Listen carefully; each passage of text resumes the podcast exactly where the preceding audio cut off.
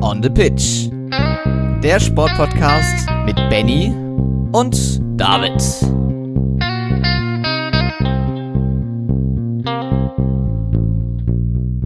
Formel 1-Saison geht wieder los. Die DFB-Frauen kämpfen um das Olympiaticket und eine Weltmeisterschaft steht für die Skeletonis und die Bobfahrer noch in Winterberg an. Das alles und noch viel mehr in Folge 205 von On the Pitch, der Sportpodcast. Und damit einen wunderbaren guten Abend an David.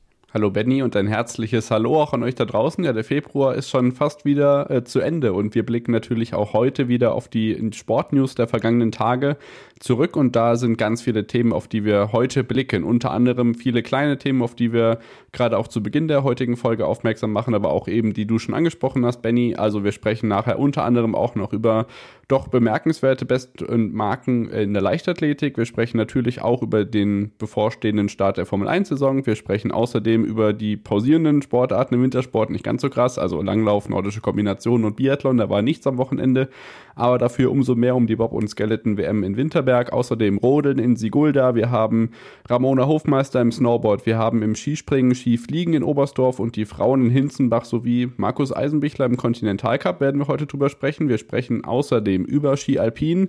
Äh, auch da wieder einmal mit Absagen, das sind wir schon gewohnt. Und dann gibt es natürlich auch noch die neuesten News aus Tennis, Darts, Snooker, Handball, Basketball, Eishockey und natürlich auch am Ende aus dem Fußball. Und da ist natürlich auch einiges los. Europapokal, Frauennationalmannschaft, äh, englische Pokale, ähm, Toni Groß, Investorendeal, Max Eberl und äh, ganz viele TikTok-Kommentare, die wir von euch bekommen haben. Also da ist viel los, Benny. Und ja, ich denke, wir starten einfach mal rein mit der Bitte, dass ihr ja gerne wieder mit uns zusammen die äh, Formel 1 Saison tippen könnt. Wie macht man das denn am besten? Ja, also da könnt ihr auf jeden Fall äh, in unserem Linktree fündig werden, denn den findet ihr natürlich ähm, ja auf unseren sozialen Medien. Schaut gerne in die äh, Bio auf Instagram zum Beispiel. Da heißen wir ja wie auf allen anderen sozialen Medien ebenfalls on the pitch unterstrich pod. Da werdet ihr fündig und ich werde das wahrscheinlich dann nach der Folge heute Abend auch nochmal einfach in die Story bei Instagram machen, damit ihr es noch leichter findet. Dann sollte dem nichts mehr im Wege stehen. Perfekt, genau. Ansonsten gibt es natürlich bei Instagram und bei TikTok im Moment auch wieder unsere Reels, die wir versuchen ein bisschen anlaufen zu lassen. Auch da, äh, gerade bei TikTok, überraschenderweise doch äh, ein paar Kommentare runtergelandet. Das ist ja sonst immer etwas spärlich bei uns, also da freuen wir uns drüber. Macht das gerne äh, weiter und äh, teilt uns da auch eure Meinung mit zu den Themen, damit wir nicht nur nutzlos in unser Handy reinsprechen. Ähm, genau, das können wir außerdem noch sagen, Benny. Ähm, ja, ich habe mich so ein bisschen rumgestöbert und möchte mal ganz kurz unseren TV-Tipp wiederbeleben. Nur kurz zu Beginn, denn die olympische Geschichte, wie ihr wisst, äh, liegt mir doch so ein bisschen am Herzen. Und da gibt es äh, gerade drei äh, grandiose Dokus, die in der ARD bzw. ZDF-Mediathek veröffentlicht worden sind. Zum einen ähm, 30 Jahre nach Sarajevo, die Olympischen Spiele in Bosnien-Herzegowina. Außerdem 10 Jahre nach Sochi, wie krass ähm, das eigentlich mit dem Ukraine-Krieg oder mit dem Krieg in der Ukraine zusammenhängt. Und äh, auch ähm, Spiel ähm, eine, eine Doku über die Olympischen Spiele in den Alpen, Mailand und Cortina, die natürlich auch viele Nachhaltigkeitsaspekte aus Turin und Albertville anspricht von Felix Neureuter in der ARD. Also da hingehen gerade sehr, sehr viele neue, gute Doku-Formate, die auch sicherlich ähm, für viele neue von euch da draußen äh, Inputs bringen kann. Ja, und auch naja, Dokus, die auch nochmal zeigen, wie eng auch Sport und Politik miteinander verwoben sind, ob man will oder nicht. Ne? Also das, das sagen diese ja. Dokus eigentlich auch wieder mal aus. Also die Stichworte Cesana und Pragelato lösen einen enormen Zorn in mir aus. Äh, ich möchte das jetzt nicht weiter breitreten, aber gerade in der Doku von Felix Neureuter, Gratulation an der Stelle an die ARD, grandiose Expertenbesetzung in so vielen Hinsichten. Dann wisst ihr, was mit diesen beiden Stichworten gemeint ist. Können wir, äh, schreibt uns dazu gerne auch eure Meinung, würde mich da auch hingehend interessieren. Ähm, und dann haben wir noch zwei Themen in den Kurznews. Die eine ist eine traurige Benny, denn Fußball in Deutschland nimmt Abschied von einem, der uns zum Weltmeistertitel geschossen hat. Andi Brehme ist gestorben. Ja, ganz genau, der beidfüßige Elfmeterschütze, äh, der mit links und rechts natürlich erfolgreich war. Äh, du sagtest es schon, der Weltmeisterschütze von 1990, der den goldenen Siegtreffer erzielte. Und ja, allein deswegen, äh, wir haben ihn nie spielen sehen können, aber äh, allein deswegen, äh, das ist natürlich eine Geschichte, äh, die man trotzdem einfach mitnimmt. Und ich weiß nicht, wie es dir und deinem Umfeld geht, aber wenn man sich im eigenen Umfeld auch nochmal umhört und äh, mit seinen Eltern zum Beispiel darüber redet, die haben zu dem Namen auch noch, doch nochmal eine ganz andere Verbindung, wenn man, wenn man über diesen Fußballer an die Breme redet. Genau, wir haben ja natürlich jetzt in den letzten Tagen und Wochen mit ähm, unter anderem Franz Beckenbauer ja irgendwie sehr, sehr viele Todesfälle zu beklagen gehabt. Mit Andi Breme, Breme bin ich ehrlich, habe ich nur dieses eine Tor verbunden, weil wir dazu einfach auch zu jung sind. Ja. Und leider Gottes, so blöd es einfach klingt, dieses dämliche Video aus dem letzten Jahr. Das ist zwar jetzt blöd, das an der Stelle anzusprechen, aber irgendwie, ich glaube, in unserer Generation ist das leider das Präsenteste, was es, und ich glaube, ich bin nicht der Einzige, dem das so ging, dem dieses Video leider Gottes im Gesicht geblieben ist. Und jetzt habe ich, ähm, dadurch, dass ich ja bei Sky auch gerade Praktikum mache, so ein paar alte Highlights nochmal geschnitten. Damals ähm, mit Friedhelm Funkel zusammen hat er bei Kaiserslautern Real Madrid 5 zu 0 besiegt in, im Europapokal damals. All solche Geschichten. Er war zeitgleich unter anderem mit Lothar Matthäus in der Serie A in Italien und ist bis heute der einzige Deutsche, der Italiens Fußballer des Jahres geworden ist, 1989, in einem Jahr, wo so viele andere große Spieler in der Serie A gespielt haben. Und das als sage und schreibe Außenverteidiger. Also diese Beidfüßigkeit, auch das war ein Aspekt, der mir nicht so ganz präsent war. Also schon wieder einmal eine ganz große Persönlichkeit, ähm, auch wenn wir beide jetzt da, glaube ich, nicht die ganz engste Beziehung zu hatten. Ganz genau, aber trotzdem natürlich, äh, was man auch noch hinzufügen muss, Andi Breme war 63 Jahre alt, ähm, ja. als, er, als er verstarb. Also auch wieder ein sehr junger Tod, ein Mann, der sehr früh von uns ging, so oder so, also auch menschlich. Ähm, natürlich äh, ein Riesenverlust, äh, dass, dass, ein Mann so jung sterben muss. Dementsprechend, ähm, ja, ein großer Fußballer, aber eben auch äh, ja, ein Spieler, der, äh, oder ein Mensch, der eben sehr früh von uns gehen musste. Ja, und ein großer Freund oder ein, ein wichtiger Freund von Lothar Matthäus, der jetzt im Topspielvorlauf am Samstag auch sehr, sehr emotional darüber gesprochen hat, das hat einen echt wirklich mitgenommen. Ruhe in Frieden an die Breme. Natürlich auch da wieder schwer äh, zu den anderen Themen zu kommen. Aber Benny, eine kurze haben wir noch. Die Tischtennis-WM ist zu Ende gegangen, da haben wir schon drüber gesprochen in der vergangenen Woche. Und jetzt steht auch fest, wer sich die Titel sichern konnte. Ich glaube, ein leichter Trend in den letzten Jahren ist da erkennbar, wer sich da ganz gut auftut aber nur ein ganz leichter Trend, weil ähm, ja wenig überraschend heißt äh, das Team äh, bei Männern sowie Frauen äh, China, was am Ende wieder erneut Weltmeister wird, denn ähm, ja, das kann man durchaus sagen. Du sagst es schon, es ist nämlich am Ende nicht nur eine Tendenz, sondern es ist eine Wahnsinnsserie, die die Chinesen in den letzten Jahren aufgebaut haben. Es war der elfte WM-Sieg im Team in Folge für die Männer. Es ist der 14. WM-Triumph im fünften 17. Turnier in Folge bei den Damen. Das sind Wahnsinnsmachtdemonstrationen. Das geht mittlerweile in die Jahrzeh in, in, in, über ein Jahrzehnt sogar noch viel weiter bei den Damen. Also Wahnsinnsgeschichte und auch in was für einer Manier. Die Männer gewinnen das Finale 3 zu 0 im Endspiel gegen Frankreich, während die chinesischen Frauen 3 zu 2 im Finale gegen Japan gewinnen. Also ähm, auch da sieht man nochmal, gerade bei den Männern, äh, auch das Finale wurde von Anfang bis zum Ende dominiert. Natürlich, man hat den Weltmeister im Team mit Fan Zhendong, man hat den Weltranglisten Zweiten im Team wie Wang Chu King. Also, oder Ma Long natürlich, der Olympiasieger, den jeder ja. mit, natürlich auch kennt, vielleicht am ehesten sogar. Ähm, ein ja. Wahnsinnsteam, wer soll die noch schlagen? Und aus deutscher Sicht muss man sagen, ja, äh, Leidtragender sind die Deutschen in gewisser Weise vielleicht auch dadurch, dass die Teams gerade im, im Tischtennis dahinter relativ nah aneinander rücken, denn beide Teams, äh, Männer sowie Damen, sind schon im Viertelfinale ausgeschieden. Ja, das werden doch lustige Olympische Spiele in Paris auf jeden Fall. Wir sind weiterhin gespannt, wie das weitergeht. Und ich kann euch kurz in zwei, drei Neuigkeiten aus Radsport und Leichtathletik mitgeben. Im Radsport ähm, ja, gehen so langsam die ganz kuriosen Überseerennen zu Ende. Also die UAE-Tour in den Vereinigten Arabischen Emiraten ist jetzt zu Ende gegangen. Jetzt beginnen da so ganz langsam die Frühjahrsklassiker. Die ersten sind so angelaufen, aber wenn die großen Highlights anstehen, Lüttich, Bastogne, Lüttich und diese ganzen anderen Eintagesklassiker, meistens dann ja irgendwie in den Benelux-Staaten, in Frankreich, Bereich. Ähm, dann werden wir natürlich auch hier darüber sprechen. Ich kann aber aus der Leichtathletik noch zwei schöne Meldungen geben. Da ist jetzt ja irgendwie recht früh dieses Jahr schon ganz viel los mit so Indoor-Weltrekorden und so, Benny. Ähm, wir machen da gleich mal weiter, denn es gibt einen neuen 400-Meter-Weltrekord äh, Indoor ähm, um 800 verbessert und der ist schon ordentlich alt gewesen. Der 19-jährige äh, 19 Christopher Morales Williams hat nämlich den Weltrekord aus 2005 verbessert. Den hat Karen Clement damals aufgestellt. Ähm, und jetzt steht der neue Weltrekord eben bei 44,49 Sekunden. Das ist eine furiose Bestmarke. Mal gucken, wie das in der Outdoor-Saison dann weitergeht. Und aus deutscher Sicht gibt es eine neue U23-Bestleistung im Speerwurf bei den Herren. Denn dort ist natürlich in den letzten Jahren auch viel los gewesen, gerade mit internationalen Titeln, auch verschiedene Titelträger, wie wir wissen, im deutschen Speerwurf. Und jetzt ist ein neuer Jüngling auf den auf, äh, aufgetrumpft. Der 19-jährige Max Dening, nämlich in Halle in der Saale am Wochenende ist 90 Meter oder hat 90 Meter 20 geworfen und ist damit ja in die Riege der deutschen 90 Meter Speerwerfer eingezogen. Da bin ich auch gespannt. Also erstmal Gratulation äh, zu dieser phänomenalen Weite, was da in den nächsten Jahren von ihm noch kommt. Das ist eine Meldung, die mich sehr, sehr glücklich gemacht hat auf jeden Fall ein richtiges Kraftpaket, der Mann. Äh, da gibt es ja dieses, das Bild, wie er, wie er da äh, mit Muckis posiert äh, nach, nach diesem Wurf. Also, äh, ja, Wahnsinn auf jeden Fall.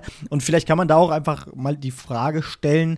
Ich meine, wir hören jetzt in dieser Folge, glaube ich, so oft wie schon länger nicht mal wieder Olympia. Wir äh, hören von Bestleistungen, wir hören von Weltrekorden. Was macht denn so langsam das Gefühl äh, oder das, das, Gefühl auf, auf Olympia im Sommer bei dir? Weil ich meine, wir erleben gerade auch so langsam das Abflachen äh, des Wintersports. Das werden wir ja auch in dieser Folge sehen. Ähm, was sagst du dazu? Dann geben wir es uns ja gleich richtig mit äh, dieser Vorfreude-Fragerei, weil ich habe da gleich noch eine andere Frage. Also generell jetzt hier ist ganz cool, weil ähm, Johannes Vetter und Julian Weber waren im Trainingslager in Südafrika. Die haben da so, hoch, ja, da ist irgendjemand anders auf den Plan getreten. generell wird das ein grandioses Leichtathletikjahr. Ich sag's ja oft genug. Also wir haben Europameisterschaften in Rom vom 7. bis zum 12. Juni und dann vom 26. Juli bis 11. August die Olympischen Spiele. Das wird wirklich großartig. Ich habe schon fast überlegt, ob man nicht nach Rom fährt, aber das fällt zusammen mit den letzten oder, oder kurz vor der Fußball-EM müsste das ja sein. Also das werden wahnsinnige Wochen. Ich glaube, ich habe nur eine Woche, wo ich dann nicht irgendwie Rundum-Paket mache. Können wir auch gerne hier im Podcast breiter begleiten.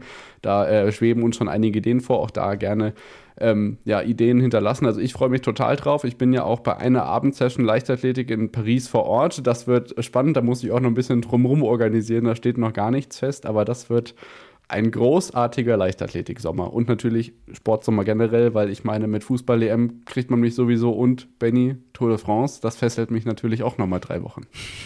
Ganz genau und irgendwo dazwischen muss ich auch noch meine Bachelorarbeit schreiben übrigens, aber Ach Quatsch.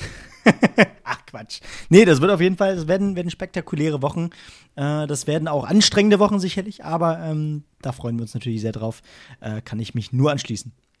Ja, dann machen wir mit dem Programm nämlich gleich weiter. Du hast angesprochen, an diesem Wochenende startet die Formel 1, Benny, und ich kann dir sagen, da gibt es zwar auch eine Sommerpause, aber so viel Zeit wird dir die auch nicht lassen. Ähm, an diesem Wochenende, wie gesagt, geht es los in Bahrain, am kommenden Wochenende dann in Saudi-Arabien. Das Ganze äh, mit Rennen am Samstag, das heißt, wir haben die freien Trainings jetzt schon am Donnerstag und dann gibt es das erste Mal 24 geplante Rennen.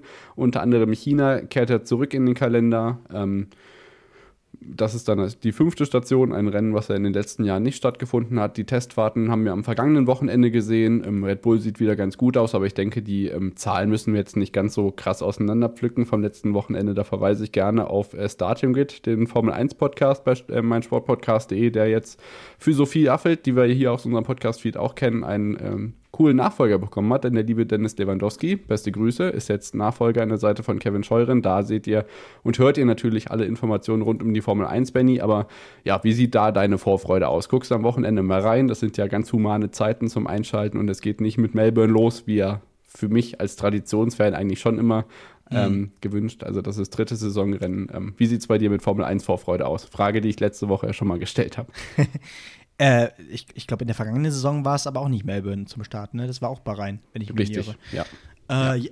ja, grundsätzlich, grundsätzlich äh, werde ich auf jeden Fall reinschauen. Ähm, nur ich muss auch ganz ehrlich sagen, dass ich das letzte Drittel der vergangenen Formel 1-Saison wirklich nur sporadisch verfolgt habe. Das, das liegt natürlich dar, darum, äh, vor allem daran, dass, dass, äh, dass der Kampf um, um den Titel einfach fehlte, aber auch grundsätzlich. Äh, so viele Geschichten gab es in meinen Augen nicht äh, zu verfolgen, um es als nicht eingefleischter Formel 1-Fan bis zum Ende auch komplett durchzuziehen. Da muss ich, muss ich mich auch outen. Aber natürlich ist es jetzt vor der Saison, die Hoffnungen sind riesig, dass, dass vielleicht doch äh, von, aus dem Nichts plötzlich ein, ein Konkurrent kommt. Aber von dem, was sind ich. die Hoffnung da gar nicht mal so riesig, muss ich, ich sagen. Ich, ich wollte gerade wollt sagen, und dann hört man, dann hört man so die Umstände auch von den Testfahrten und äh, was, so, was so die Experten gerade dazu sagen. Und dann denkt man sich wieder, ja, mal sehen, wie viele Rennen es dann dauert, äh, bis ich wieder abschalte. Ja, bis Max Verstappen Weltmeister wird. Ja, genau. Also das ist die Sache. Man hofft natürlich dann auf Sensationstriumphe bei dem einen oder anderen Rennen, aber der Anfang ist ja immer spannend. Ähm, ja. Die neue Drive to Survive Staffel ist auch rausgekommen. Das äh, hilft vielleicht dem einen oder anderen auch nochmal ein bisschen in Stimmung zu kommen. Das ist ja nichts mehr für mich irgendwie, aber vielleicht gucke ich doch nochmal rein, mal gucken. Äh, genau. Übrigens, letzte Mal Saisonauftakt in Melbourne war im Jahr 2019. Das gab mhm. es also seit Corona nicht mehr. Ähm, generell einfach nochmal als Servicehinweis, wie gesagt, ihr müsst kein Skybonent sein, was sich natürlich trotzdem lohnt, ähm, um dieses Jahr Formel 1 zu gucken. RTL zeigt äh, sieben Rennen äh, frei, aber es gibt natürlich auch äh, ja, Sprint-Qualifyings und ähm, äh, Sprintrennen oder Qualifyings an den jeweils anderen Wochenenden bei RTL Plus. Aber wie gesagt, bei Rhein ist RTL jetzt mit am Start. Die werden sieben Rennen zeigen. Außerdem noch Ungarn, Belgien, Niederlande, Italien und Aserbaidschan. Das sind fünf Rennen hintereinander im Sommer von Juli bis September. Und in Las Vegas werden, äh, wird RTL auch äh, mit von der Partie sein. Das heißt, deutlich mehr Free-TV-Rennen der Formel 1 als in den vergangenen Jahren. Das ist sicherlich auch keine schlechte Nachricht. Und dann ist auch keine schlechte Nachricht, dass wir zum einen jetzt eine kurze Pause haben und zum anderen ist die viel bessere Nachricht, dass wir nach der Pause wieder da sind. Ganz genau und bis gleich. Wie baut man eine harmonische Beziehung zu seinem Hund auf? Puh, gar nicht so leicht. Und deshalb frage ich nach, wie es anderen Hundeeltern gelingt, beziehungsweise wie die daran arbeiten. Bei Iswas Dog reden wir dann drüber. Alle 14 Tage neu mit mir, Malte Asmus und unserer Expertin für eine harmonische Mensch-Hund-Beziehung, Melanie Lippisch. Iswas Dog mit Malte Asmus. Überall, wo es Podcasts gibt. Da sind wir wieder zurück nach der Unterbrechung und melden uns wieder gleich mit dem Wintersport. Es geht sofort los mit Langlauf, nordischer Kombination, Biathlon, Eiskanal und natürlich auch noch Snowboard. Aber vorher hat Benny gerade in der Pause zu mir gesagt, wir haben gar nicht über Günther Steiner gesprochen. Benny, sag doch mal, was ist da los mit dem Günther? Naja, wenn wir schon über RTL reden und über die sieben äh, Free-TV-Rennen, dann müssen wir natürlich den Experten auch, äh, den neuen Experten auch hinzuziehen. Das wird Günther Steiner sein. Ähm, ja, ich würde sagen, für die ein oder andere kontroverse Aussage äh, lohnt es sich da sicherlich äh, RTL sogar vorzuziehen, um es mal etwas provokant zu sagen, weil ich glaube, also es, es macht es auf jeden Fall spannender und ich kann mir vorstellen, dass der ein oder an, die ein oder andere Aussage wieder nach dieser Saison hängen bleiben wird. Ja, also ich weiß nur so viel, dass es wieder Kontakt zwischen Ralf Schumacher und Günther Steiner gab. Gott sei Dank. Im letzten Jahr auch mal anders war. Ich weiß nicht, wie das zwischen Peter Hadernack und Günther Steiner ist, aber man wird sich auf jeden Fall jetzt wieder über den Weg laufen. Ähm, interessante Besetzung, finde ich. Ähm, kam für mich ein bisschen unerwartet, aber passt eigentlich irgendwie zu, zu dem ganzen Konstrukt RTL Formel 1. Ich bin gespannt, wie es wird und äh, ja, schickt da auch gerne unsere Be eure Bemerkungen zu, was ihr da von der Formel 1 Berichterstattung bei RTL äh, glaubt, entweder bei uns oder bei Screentime Sport, ist egal, kommt am Ende auf demselben Handy an. äh, von daher bin ich gespannt, was Günther Steiner da abledern lässt bei dem einen oder anderen Rennen. Gut, aber dann lass uns äh, doch rüber zum Wintersport gehen, oder? Mhm, gerne. Da haben wir ja ähm, die Situation, dass Langlauf, nordische Kombination und Biathlon am Wochenende nicht war. Biathlon geht am Donnerstag wieder los äh, in Oslo am Holmenkollen mit mhm. den Einzelrennen. Ähm, Langlauf äh, steigt dann in Lahti wieder ein. Die waren ja Übersee, in Übersee unterwegs und bei den Kombiniererinnen und Kombinierern ist es das Gleiche. Ähm, von daher gehen wir direkt ähm, ja, in den Eiskanal, oder?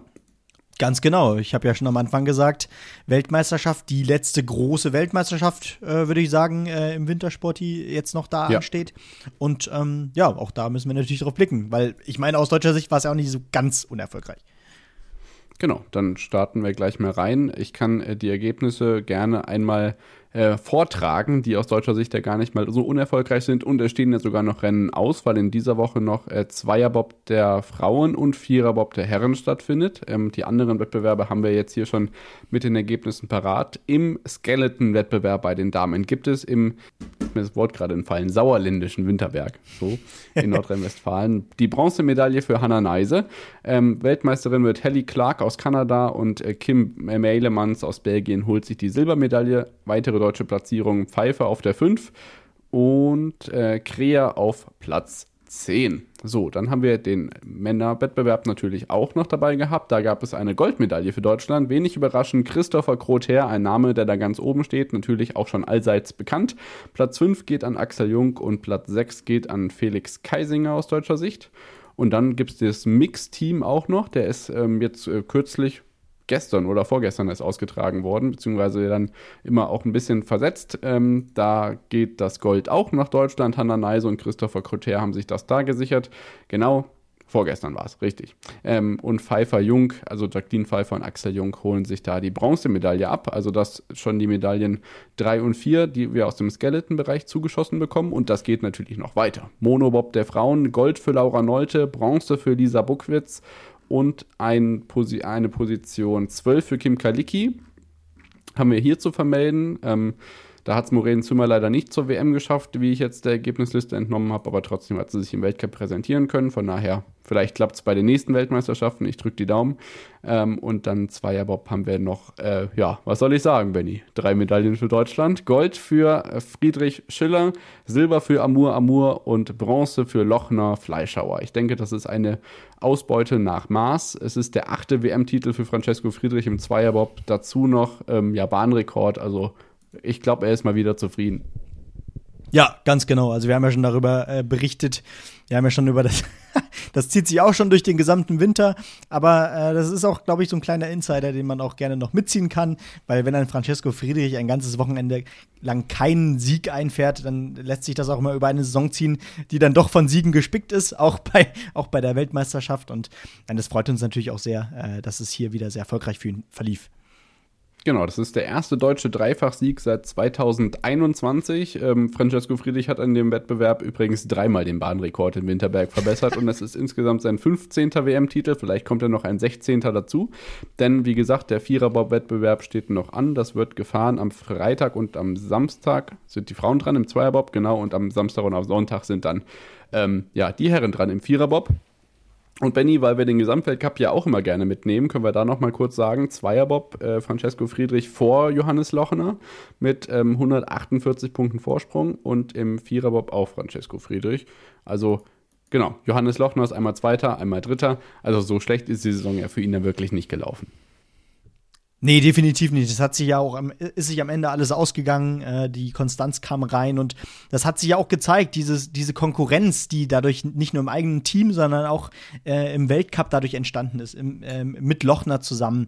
Äh, die haben sich zusammen auch echt, äh, sie haben sich echt gegeben, die haben sich gegenseitig hochgeschaukelt und das, da sieht man dann auch, dass beide daran dann auch wachsen und ein Francesco Friedrich hat sich dann Vielleicht ist es auch gar nicht so schlecht für den Rest seiner Karriere, dass er jetzt noch mal so richtig herausgefordert wurde, oder?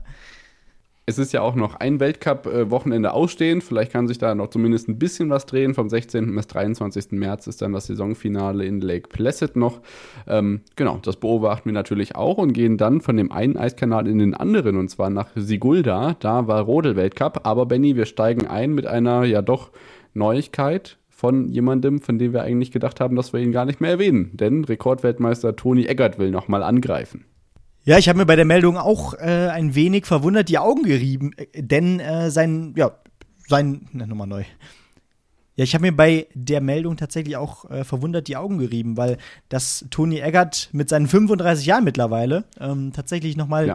in die Rinne zurück, in die Eisrinne zurückkehrt, äh, ist an sich schon sehr spannend, aber jetzt eben auch mit einem äh, fast schon Neuling, kann man sagen, mit Florian Müller, 22 Jahre alt, ähm, bisher im Einzel unterwegs und gehörte zum B-Team.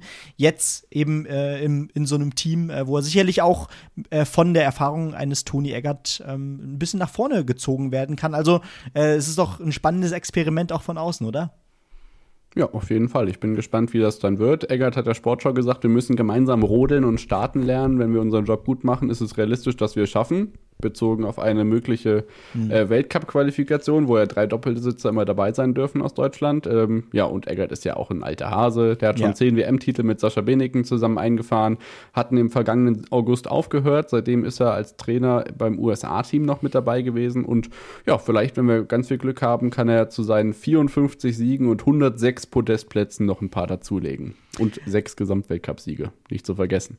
Und ich finde besonders schön, dass die Sportschau hier auch nochmal anmerkt, ich meine, gerade im, äh, im Rodelsport gibt es doch auch die Oldies, die äh, dann nochmal äh, spät ran, rankamen, beziehungsweise auch ihre Karriere so lang gezogen haben.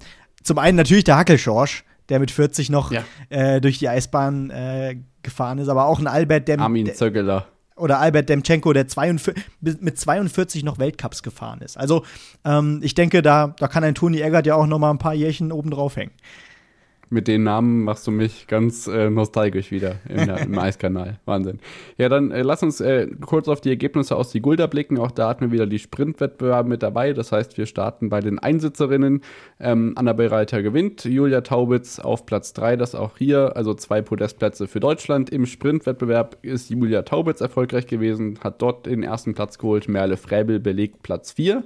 Bei den Herren hat Felix Loch seinen ersten Weltcup in diesem Winter gewonnen. Max Langenhahn auf Platz 3 platziert. Der hat übrigens auch die Krone im Gesamtweltcup sich gesichert an diesem Wochenende. Herzlichen Glückwunsch dazu. Auch im Sprintwettbewerb war Felix Loch erfolgreich. Dort gab es einen vierten Platz für den Gesamtweltcup-Sieger Max Langenhahn.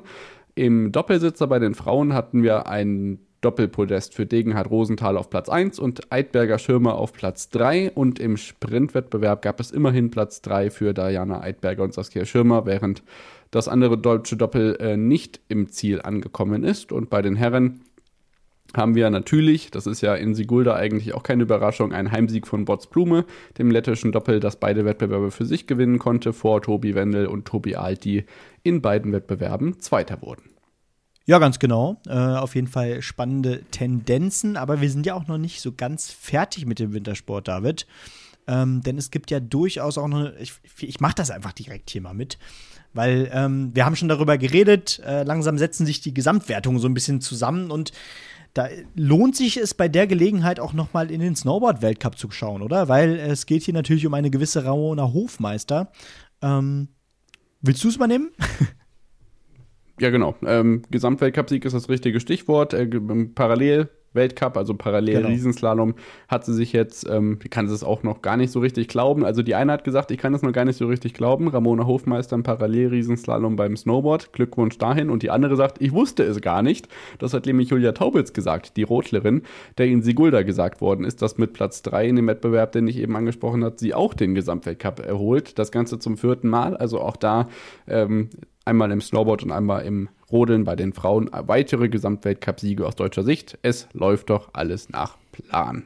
Auch trotz Generationenwechsel, den wir viel und oft zitieren an dieser Stelle. Für Max Langenhahn ist es ja eine Premiere, das muss man dazu sagen, zum Thema Generationswechsel. Genau, das ist noch eine Premiere. Und ich würde sagen, wir haben schon vor der Folge so ein bisschen mit äh, über Generationswechsel rumgeschätzt, beziehungsweise zumindest über die alte Generation im Skispringen. Und auch ja. darauf werden, da, da werden wir vielleicht auch noch ein paar Worte zu verlieren, wenn es gleich wieder zum Skifliegen geht. Nach Oberstdorf zur Heini Klopfer Skiflugschanze. Da waren wir natürlich selbst schon vor zwei Jahren vor Ort.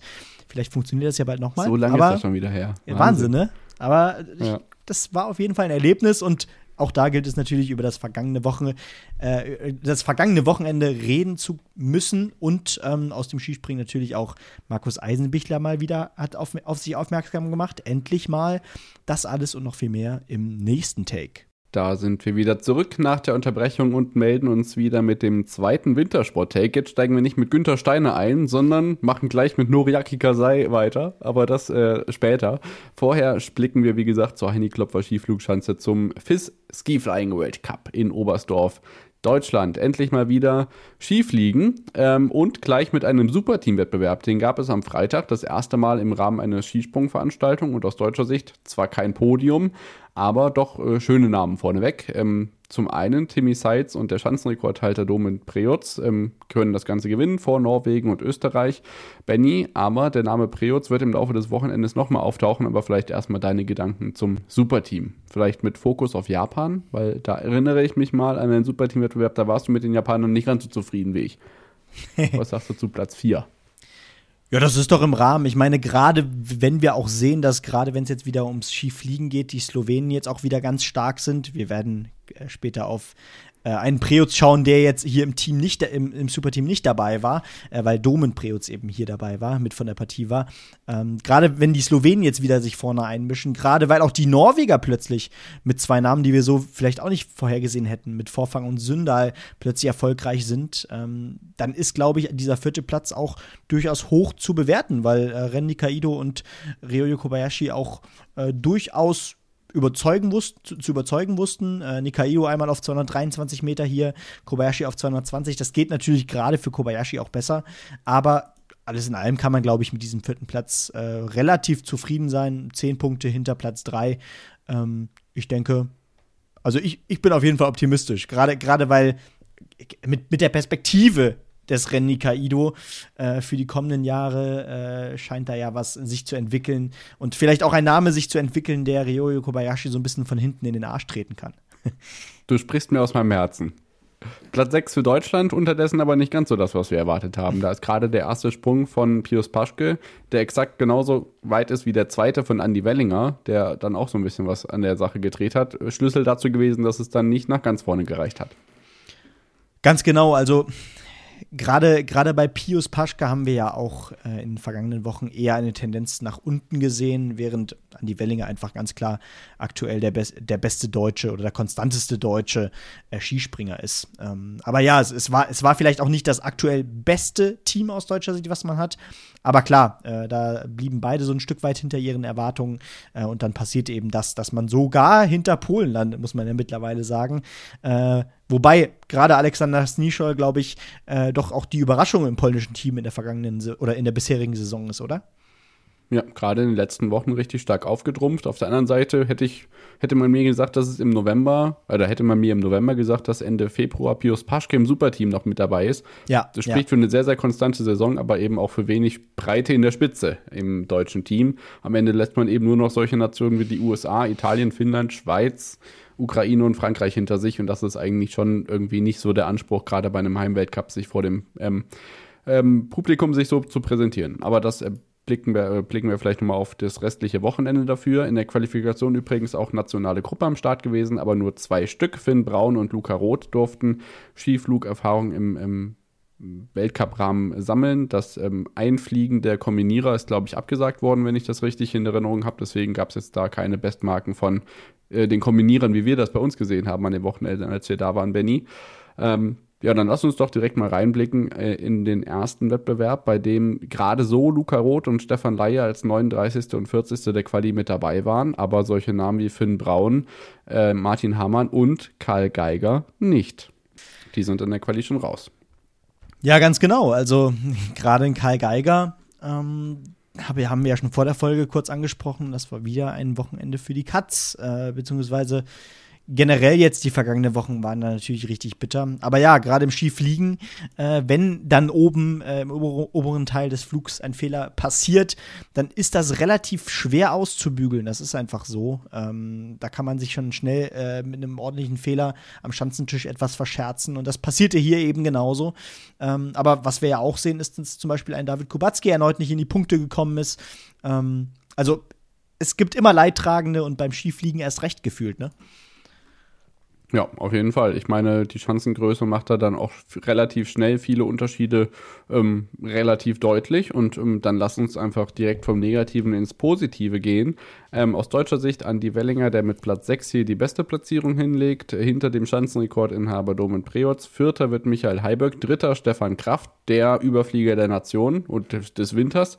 Und ganz vorne ein slowenisches Doppelpodium bestehend aus Timmy Seitz, der ja nicht zuletzt bei der Skiflugwärme überzeugen konnte, und Peter Preutz, Halbzeitführender nach dem ersten Durchgang.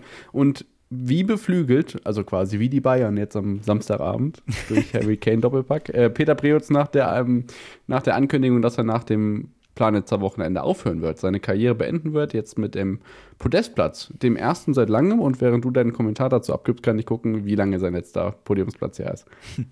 Sehr gerne. Ja, Wahnsinn. Also generell natürlich ein unfassbares Wochenende von Peter Preutz, weil so viel sei vorweggenommen. Auch am Sonntag äh, ging äh, es sehr gut für ihn aus, denn auch da wartete ein starker zweiter Platz auf ihn. Natürlich das Skifliegen, äh, das liegt den Preutz-Brüdern einfach grundsätzlich. Das zeigt jetzt dieser Wettbewerb auch wieder, weil Domen auch auf Rang 5 am Ende landete und ja auch im Team äh, mit Timmy Seitsch zusammen ähm, den, den äh, Teamwettbewerb für sich entschied. Also generell aus slowenischer Sicht wieder ein Wahnsinnswochenende gegen Ende der Saison. Das ist ja fast schon traditionell in den vergangenen Jahren immer so gewesen. Ja, genau. Und seinen letzten Podiumsplatz hat er in Planitzer beim Skifliegen geholt. Das ist allerdings schon zwei Jahre her. Hm. Einmal Zweiter und einmal Dritter geworden. Von daher ähm, ein Jahr und elf Monate nach seinem letzten Weltcup-Podest in einem Einzelspringen jetzt endlich wieder ganz vorne mit dabei. Da drücken wir ihm natürlich die Daumen, dass es für die letzten Wochen seiner Karriere nochmal genauso weitergeht, dass er hier noch den einen oder anderen Erfolg einsammeln kann. Dann kommen wir zum Wettbewerb am Sonntag. In der Qualifikation gescheitert unter anderem David Kubacki und Stefan Laie. Dann gehen wir direkt in den Wettbewerb rein und da hast du ja schon angesprochen, sah es für die Slowenen wieder mal nicht ganz so gut aus, äh, nicht ganz so schlecht aus, sorry. Der Überflieger von allen, Stefan Kraft, ist allen davongeflogen und Peter Preutz setzt gleich sein zweites Podest hinterher. Das ist eine phänomenale Leistung gewo äh, geworden und zu Recht wird er es sind mal wieder, ist mal wieder ein Herr, ist mal wieder ein Skispringer wird er bei uns Athlet der Woche. Ja, und das auch natürlich absolut zu Recht gegen Ende seiner Karriere. Also da, da, verbinden sich ja zwei Geschichten. Einmal dieses Wahnsinnswochenende und dann die Geschichte, genau wie du schon vorhin sagtest, dass er mit diesem geringen Druck jetzt gegen Ende seiner Karriere plötzlich nochmal zu Höchstform aufläuft. Der einstige Dominator. Also eine tolle Geschichte auf jeden Fall. Aber Stichwort einstiger Dominator, auch ein Kamils doch konnte zumindest in Teilen wieder ja. überzeugen. Am Ende ein elfter Platz, da hat er zumindest angerissen, wozu er noch, er noch in der Lage ist. Natürlich mittlerweile äh, Jahrgang 1987, ähm, lange wird er seine Karriere wahrscheinlich auch nicht mehr ziehen. Deswegen müssen wir, glaube ich, auch einfach jeden guten Sprung von ihm nochmal so richtig genießen, oder? Weil gerade ja. dieses gesamte Jahr, das war ja auch wieder ein Auf und Ab und leider zieht sich das jetzt auch schon eine ganze Ecke die Flugposition, die er hat, hat sonst niemand. Von daher ja. ist das sehr charakteristisch und muss man auf jeden Fall genießen. Ich erinnere mich noch vor zwei Jahren, ich weiß es gar nicht, war es Eto Nusiain aus Finnland, der irgendwie nach dem ersten Durchgang sehr, sehr weit vorne war? Oder ich glaube, ich glaube, es war ein Finne. Müsste, ne? müsste sein, ja. Müsste. Oder. Ja. ja also Kütosor war es nicht. Und Genau, und äh, eine bisschen andere Geschichte hat jetzt hier Eric Belcher aus den USA eingelegt, finde ich noch beachtenswert. 15. nach Durchgang 1, wird am Ende 12. Und ich würde Platz 12 für einen US-Amerikaner auf jeden Fall auch äh, mehr als beachtlich, auf jeden Fall eine Erwähnung wert an dieser Stelle. Genau, ich denke, damit haken wir dieses äh, Skisprung-Wochenende bei den Herren ab, können natürlich dann nachher noch sagen, wie es weitergeht, aber die Damen waren natürlich auch noch unterwegs.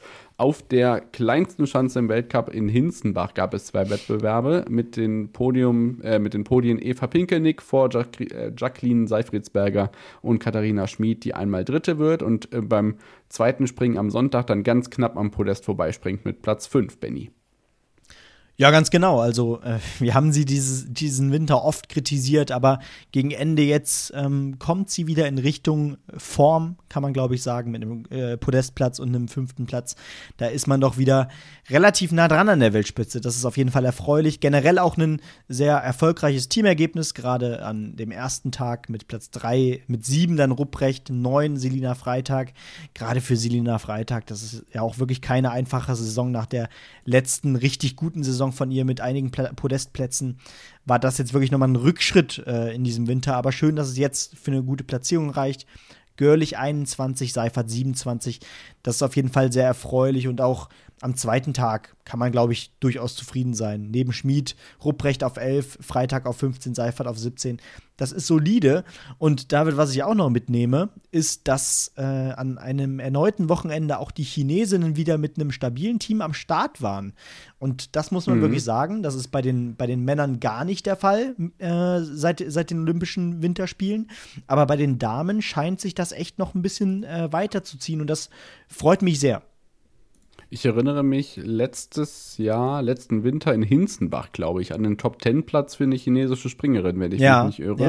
Ja. Ähm, und das scheint sich ja zumindest jetzt, wenn auch die Qualität natürlich durchaus hin und her pendelt, aber ähm, in der Konstanz, im, also was heißt besser als bei den Herren? Es ist im Gegensatz zu den Herren einfach vorhanden. Das ist äh, richtig. Das sind Welten, die da unterschieden sind. Also verglichen mit den Polen jetzt zum Beispiel, das komplette Gegenteil. Ähm, die einen sind präsent, die anderen quasi gar nicht. Ähm, natürlich gibt es mit Anna Twadosch und äh, Nicole Conderla auch polnische Springerinnen, aber jetzt im Vergleich zu chinesischen Springern bei den Herren ist das natürlich äh, durchaus beachtlich und irgendwie ja dann doch, was wir wollen. Äh, nur weil wir vielleicht nicht, weil uns nicht gefällt, wie das chinesische Sportsystem funktioniert, heißt es ja nicht, dass wir die nicht im Weltcup haben wollen. Denn Ganz ein genau. Weltcup ist ein Weltcup und kein Europacup. Von daher ist es schön, wenn in Nationen, die die Olympischen Spiele ausgetragen haben, ähm, ist mir es klingt jetzt ein bisschen blöd, erstmal egal, in welchen Mitteln das oder auf welchem Wege das geschieht, aber erstmal schön, dass die auf der, in der Weltspitze dabei sind. Ja. Und das tun sie, wenn sie an einem Weltcup-Springen teilnehmen. Ganz genau. Die einzige Frage, die sich bei mir nur auftut, wo ist Bing Dong oder Dong Bing? Da fragt man sich. Kannst du mal Dean Decker fragen. Ist, genau, ähnlicher Name. naja, so. das heißt drum. Genau. Weiter geht's mit dem Skispringen am kommenden Wochenende dann in Lahti. Es gibt die Qualifikation bei den Damen bereits am Donnerstag. Die haben da ihren einzigen Wettbewerb. Ausrufezeichen am Freitag. Es gibt dann noch ähm, zwei Männerwettbewerbe und einen Teamwettbewerb am Samstag. Ähm, und übrigens noch eine weitere Neuigkeit aus Planica vom Weltcup-Finale, denn am Donnerstag, das heißt der Qualitag der Herren für Skifliegen, da wird es noch einen Normalschanzenwettbewerb auf der WM-Schanze geben. Ähm, merkwürdige Schanzenauswahl, merkwürdige Terminierung, aber das wird ähm, jetzt ein Nachholspringen werden, unter anderem dafür, dass in Rüschnow ja alles ausgefallen ist. Ähm, wird das jetzt das Weltcup-Finale sein. An einem Donnerstagnachmittag auf der Normalschanze im Planetza. Naja, geht optimaler, aber äh, ich glaube, ja, mit, mit Improvisation, äh, das, das zieht sich einfach wirklich wie ein, äh, wie ein Faden durch diesen gesamten Wintersport-Winter, oder? Ja, genauso. Kommen wir gleich im Alpinzirkus bei den Absagen nochmal drauf zu sprechen. Vorher noch der Hinweis: nächstes Wochenende in Lahti oder dieses Wochenende ist Noriaki Kasai wieder im japanischen Weltcup-Team mit dabei. Die erste Überseereise seit Menschengedenken, weiß ich gar nicht. ähm, ein Blick, äh, Stichwort Übersee, bleibt uns noch übrig, denn wir blicken nur ganz kurz nochmal in den Kontinentalcup nach Iron Mountain auf eine sehr interessante Chance, die ja auch mal kurz im Weltcup-Kalender stand. Das kam dann allerdings nicht zustande. Ähm, Jonas Schuster, der Sohn von Werner Schuster, gewinnt einen Tag, eine Wettbewerb vor Francisco Mört aus Österreich. Markus Eisenbichler wird Dritter. Das ist durchaus besser als in der ersten Januarwoche in Garmisch. Seitdem hat er ja lange trainiert und kam gar nicht wirklich äh, zurecht. Äh, Konstantin Schmid auf der 6, Adrian Titel auf der 7 und Markus Eisenbichler kann dann am Samstag den Conti, Conti Cup in Iron Mountain sogar gewinnen. Das äh, sieht doch aus wie ein Aufwärtstrend und auch deutsche Breite gut. Ben Bayer wird Dritter, also läuft. Ja, ganz genau. Und, und wir haben auch schon übrigens, ähm, naja, titelkonforme Namen dabei. Also ich stelle mir schon vor, wie Adrian Titel äh, tatsächlich mal was gewinnen sollte. Dann, dann steht unser Titel, glaube ich, auch schon, oder? Ja. Nein, natürlich, natürlich möchte ich jetzt auch noch was, was Inhaltliches beitragen. Ist ja ganz klar. Danke. Aber, aber grundsätzlich, grundsätzlich muss ich dann natürlich recht geben. Äh, eine gute Breite aus deutscher Sicht. Äh, ich habe jetzt leider nicht nochmal nachrecherchiert, ob Yannick Feist äh, in, unter Umständen mit, äh, mit dem nordischen Kombinierer verwandt ist. Das wäre natürlich vielleicht, vielleicht auch nochmal spannend. Aber äh, ja, viele Namen, die man auch noch nicht so oft in dieser Saison gehört hat, äh, jedenfalls für den allgemeinen Zuschauer, der immer mal wieder reinschaut in den Conti Cup, gerade ein Ben Bayer oder ein, ähm, ja, ein Adrian Titel, die hat man noch nicht so oft gesehen im Conti Cup, jedenfalls ich. Ähm, aber auch spannend, zum Beispiel ein Daniel Vasiljev, der ja auch schon durchaus äh, auch in der vergangenen Saison zu überzeugen wusste im Weltcup, der kommt hier auch noch nie so richtig in Tritt. Also, wenn man in, in dem Mittelteil der Saison nochmal in den Conti Cup schaut, sieht man da oft Namen, wo man denkt, ach stimmt, der hat ja in der vergangenen Saison noch Weltcup gesprungen und war gar nicht so schlecht, ja. oder? Ja, Genau so ist es. Und was das jetzt mit den Quotenplätzen macht, ich meine, in Lahti geht ja jetzt das letzte Weltcup-Trimester äh, quasi los, würde meine Biathlon sagen. Ähm, all das äh, gerne bei Tobi und Louis in der Flugschau. Ja. Ähm, die wissen da sicherlich besser Bescheid. Und wir freuen uns unterdessen natürlich, dass Nori wieder zurückkommt. Fehlt nur noch, dass Janne Aho in Lahti auch nochmal Bock auf ein Comeback bekommt das wäre wirklich eine Geschichte. Beide nochmal in einem Weltcup. Also dann, dann fresse ich wirklich langsam Besen. Aber never say vielleicht never. Ich meine, Jahr. genau, vielleicht nächstes Jahr. Richtig. Dann kommen wir zum Ski Alpin. Da gab es auch wieder ein paar Absagen am Wochenende. Keine Rennen bei den Frauen in Val di Fassa. Es hat einfach zu viel geschneit. Das ist ein Problem, was man in Rüschnow gerne gehabt hätte.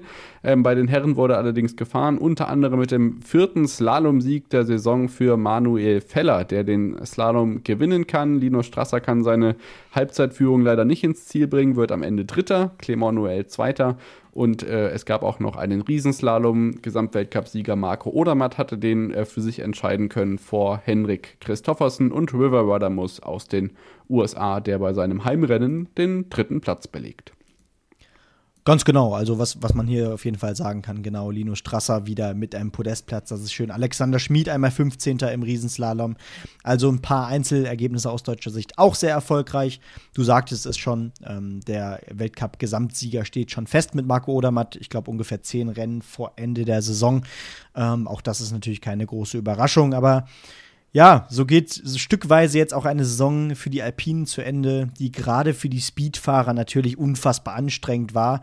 Nicht, weil weil es so viele Rennen, Rennen war, ja. sondern genau das Gegenteil. Man hatte keine Planungssicherheit. Ständig ist irgendetwas passiert. Von Anfang an natürlich, gerade mit Matterhorn. Ähm, aber ja, äh, da war natürlich auch im, im Gesamtblick sehr viel Pech dabei auch. Es ist mega ärgerlich. Ähm, die FIS wird jetzt hoffentlich für den nächsten Winter ein bisschen was umplanen, ein paar Wochenenden freihalten, vielleicht für Nachholwettbewerbe. Also hatten Julia Scharf auf dem BR24 Wintersport Insta-Account, glaube ich, auch ein Interview zugeführt. Ähm, ich hoffe, das wird ein bisschen zu einem Umdenken führen und es ist ja noch ein bisschen was ausstehend. Für die Damen geht es jetzt nach Quidfiel. Da waren die Herren ja am vergangenen Wochenende davor ja. ähm, und die Herren bleiben in Übersee, machen ein Technikwochenende in Espen jetzt am Wochenende. Also es geht so langsam dahin. Ähm, Saisonfinale dann in Saalbach Mitte, Ende März. Da wird sich dann auch eine Athletin verabschieden, die ihre Karriere beendet. Ähm, sie hat gesagt, ich bin froh, dass ich zu meinen eigenen Bedingungen gehen kann, aber ich bin fest entschlossen, diese Saison bis Saalbach zu fahren. Dies ist also kein endgültiger Abschied, sondern lediglich eine Möglichkeit für mich, für mich von dem Sport zu verabschieden, den ich so sehr liebe, zusammen mit den Menschen, die ihn auf diesem Weg so besonders gemacht hatten, sagt Ranghild Mowinkel. Nach zwölf Jahren im alpinen Skizirkus hört die Norwegerin auf, hat ja durchaus äh, einige Erfolge gesammelt, vier Weltcupsiege und vor allem vier Medaillen bei Olympia und Weltmeisterschaften. Äh, Silber in Pyeongchang, Riesenslalom und Abfahrt, ähm, zweimal WM Bronze, einmal in der Kombination 2019 und Riesenslalom 2023 und wie gesagt, das mit dem selbstbestimmten Abschied finde ich wichtig, eben gerade weil wir von so vielen Verletzungen gehört haben in den letzten Wochen. Genau, ich glaube, das ist auch so ein bisschen für, für viele für viele Athleten und Athletinnen eine Lehre, dass sie, dass sie rechtzeitig auch ihre Karriere jetzt beenden wollen, weil es eben die Fälle jetzt auch zuhauf gab, äh, bei denen äh, ein eigenes Karriereende eben nicht mehr möglich war, sondern äh, genau, du sagst es schon wegen Verletzungen, äh, man plötzlich aus der Karriere gerissen wurde. Und da hat sie, glaube ich, jetzt einen guten Zeitpunkt gefunden mit 31 Jahren. Sie hat olympische Medaillen eingefahren. Sie hat ähm, ja, äh, auch Welt Weltmeisterschaftsmedaillen eingefahren, auch wenn es nie für Gold reichte, äh, weder bei Olympia noch bei den Weltmeisterschaften, sind, ist das eine durchaus sehr erfolgreiche Karriere gewesen. Und ähm, ja, mach's gut. Genau, das ist also der TV-Tipp bei den Alpinen fürs nächste Wochenende. Ähm, den Lauf von Rangeld Mowinkel in Quidfiel vor dem heimischen Publikum nochmal zum Abschied. Das wird sicherlich emotional. Da denke ich, ist die ganze Familie mit dabei. Und wir sind ähm, mit dabei, mitten in unserer Folge zu sein. Der Wintersport ist zu Ende, aber das heißt ja noch nicht, dass wir am Ende sind, denn wir haben noch Tennis, Handball, Darts, Snooker, Basketball und Eishockey zu besprechen, bevor wir natürlich auch noch über den Fußball sprechen. Benny und wir sind schon gut weit in der Zeit, deswegen schnell ab zum nächsten Take.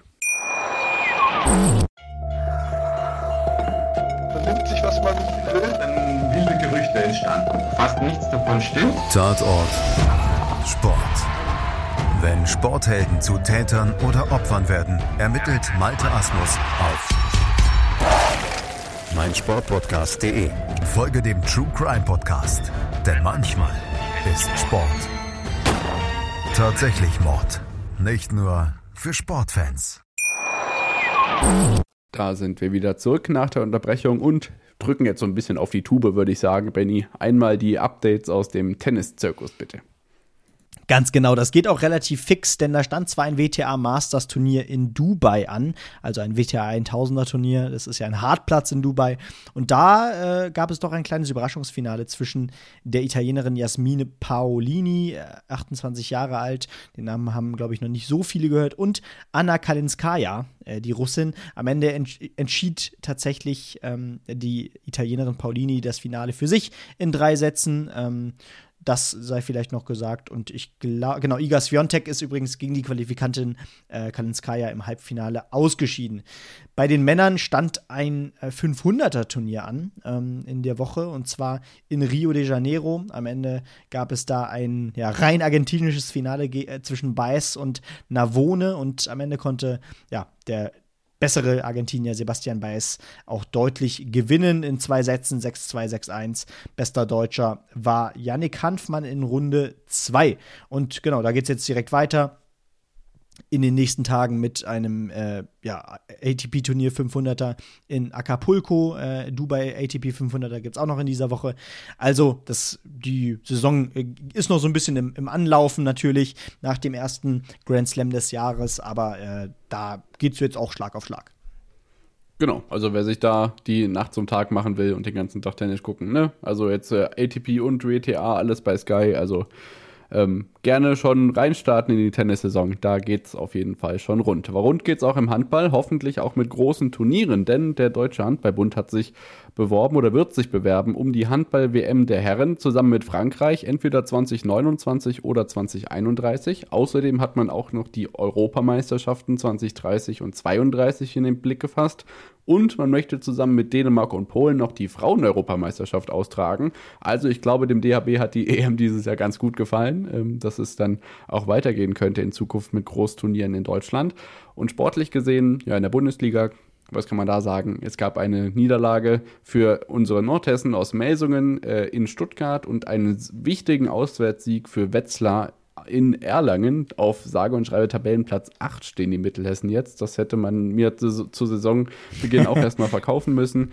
Ganz vorne gab es ein Unentschieden zwischen dem Spitzenreiter aus Berlin und Flensburg-Handewitt und die Magdeburger, die haben ein aufgeschobenes Spiel. Das hat sicherlich mit der Champions League zu tun. Kiel gegen Eisenach erfolgreich. In der Champions League steht jetzt übrigens ähm, oder stehen die letzten beiden Spieltage an, bevor da die Gruppenphase zu Ende geht. Da sieht es auch ganz gut aus für die deutschen Mannschaften Kiel und Magdeburg. Also alles nach Plan. Da updaten wir dann natürlich auch nochmal, wenn es da in die heiße Phase geht. Und Benny hat die Updates aus dem Darts. Mal gucken, ob er mir die Premier League wieder überlässt oder nicht. Ja, genau. Ich fange aber erstmal äh, mit dem etwas Wichtigeren an, denn es standen wieder zwei Prototurniere in der vergangenen Woche an. Eins entschied Ryan Searle für sich im dritten Turnier des Jahres, im dritten Prototurnier des Jahres. Spielte Ryan Searle übrigens sein drittes Finale und es hagelte den ersten Sieg endlich, denn in der Wiederauflage des, des Turniers, des zweiten Turniers äh, gegen Gary Anderson konnte er das Finale diesmal für sich entscheiden. Im Decider mit 8 zu 7 gegen Gary Anderson. Er spielte 108, Gary Anderson spielte 109 im Average. Wahnsinn. Im zweiten Turnier gewann dann äh, auch einer der besten Protospieler des vergangenen Jahres, Damon Hatter gegen Chris Doby mit 8 zu 4. Ebenfalls ein hochklassiges Finale, 103er gegen 106er Average. Und bester Deutscher dieser zwei Tage war Florian Hempel der im vierten Turnier bis ins Achtelfinale vorzog. Und damit steht er gerade zwischenzeitlich auf einem direkten WM-Platz. Das ist auch sehr erfreulich. Also da sieht es sehr gut aus. Ansonsten dein Bielefelder Jung, äh, Pascal Jawohl. Rupprecht, hat es auch zweimal ins Preisgeld geschafft, mit zweimal zweiter Runde, immerhin. Äh, mühsam ernährt sich das Eichhörnchen. Auch Wie ein viel Pi Geld kommt dabei rum? Weißt Mittlerweile 1000 Pfund. Also, ja. ähm, ich, das ist eine das Dauerkarte auf der Alm und zwar für mehrere Saisons. Das ist so, richtig. Ansonsten auch Pietrezko einmal noch in den letzten 32 gewesen. Ähm, Im zweiten Turnier, ähm, im vierten Turnier war das dann keiner mehr in den letzten 32. Aber das ist erstmal die Tendenz. Äh, ich würde sagen, du kannst gerne Premier League machen, wenn du willst. Dann machen wir das doch. In Newcastle stand der Donnerstagabend unter dem Motto Stop the Count. Denn ich denke, nicht nur Michael Smith wird sich ja denken, der Sieger des ersten Premier League Turniers in diesem Jahr, sondern äh, auch die ganz andere Konkurrenz. Hm, kommt da dieses Jahr nochmal wer anders zum Zug. Michael van Gerven gewinnt nach dem zweiten und dem dritten nämlich auch das vierte Event im Finale gegen Nathan Espinel mit 6 zu 4 und steht damit weiter mit mehr als doppelt so viel Punkten wie der Tabellenzweite an Platz 1 der Premier League Tabelle. Michael van Gerven 15, Michael Smith und Luke Littler, der das erste Mal bei der Premier League teilnimmt, mit 7 Punkten.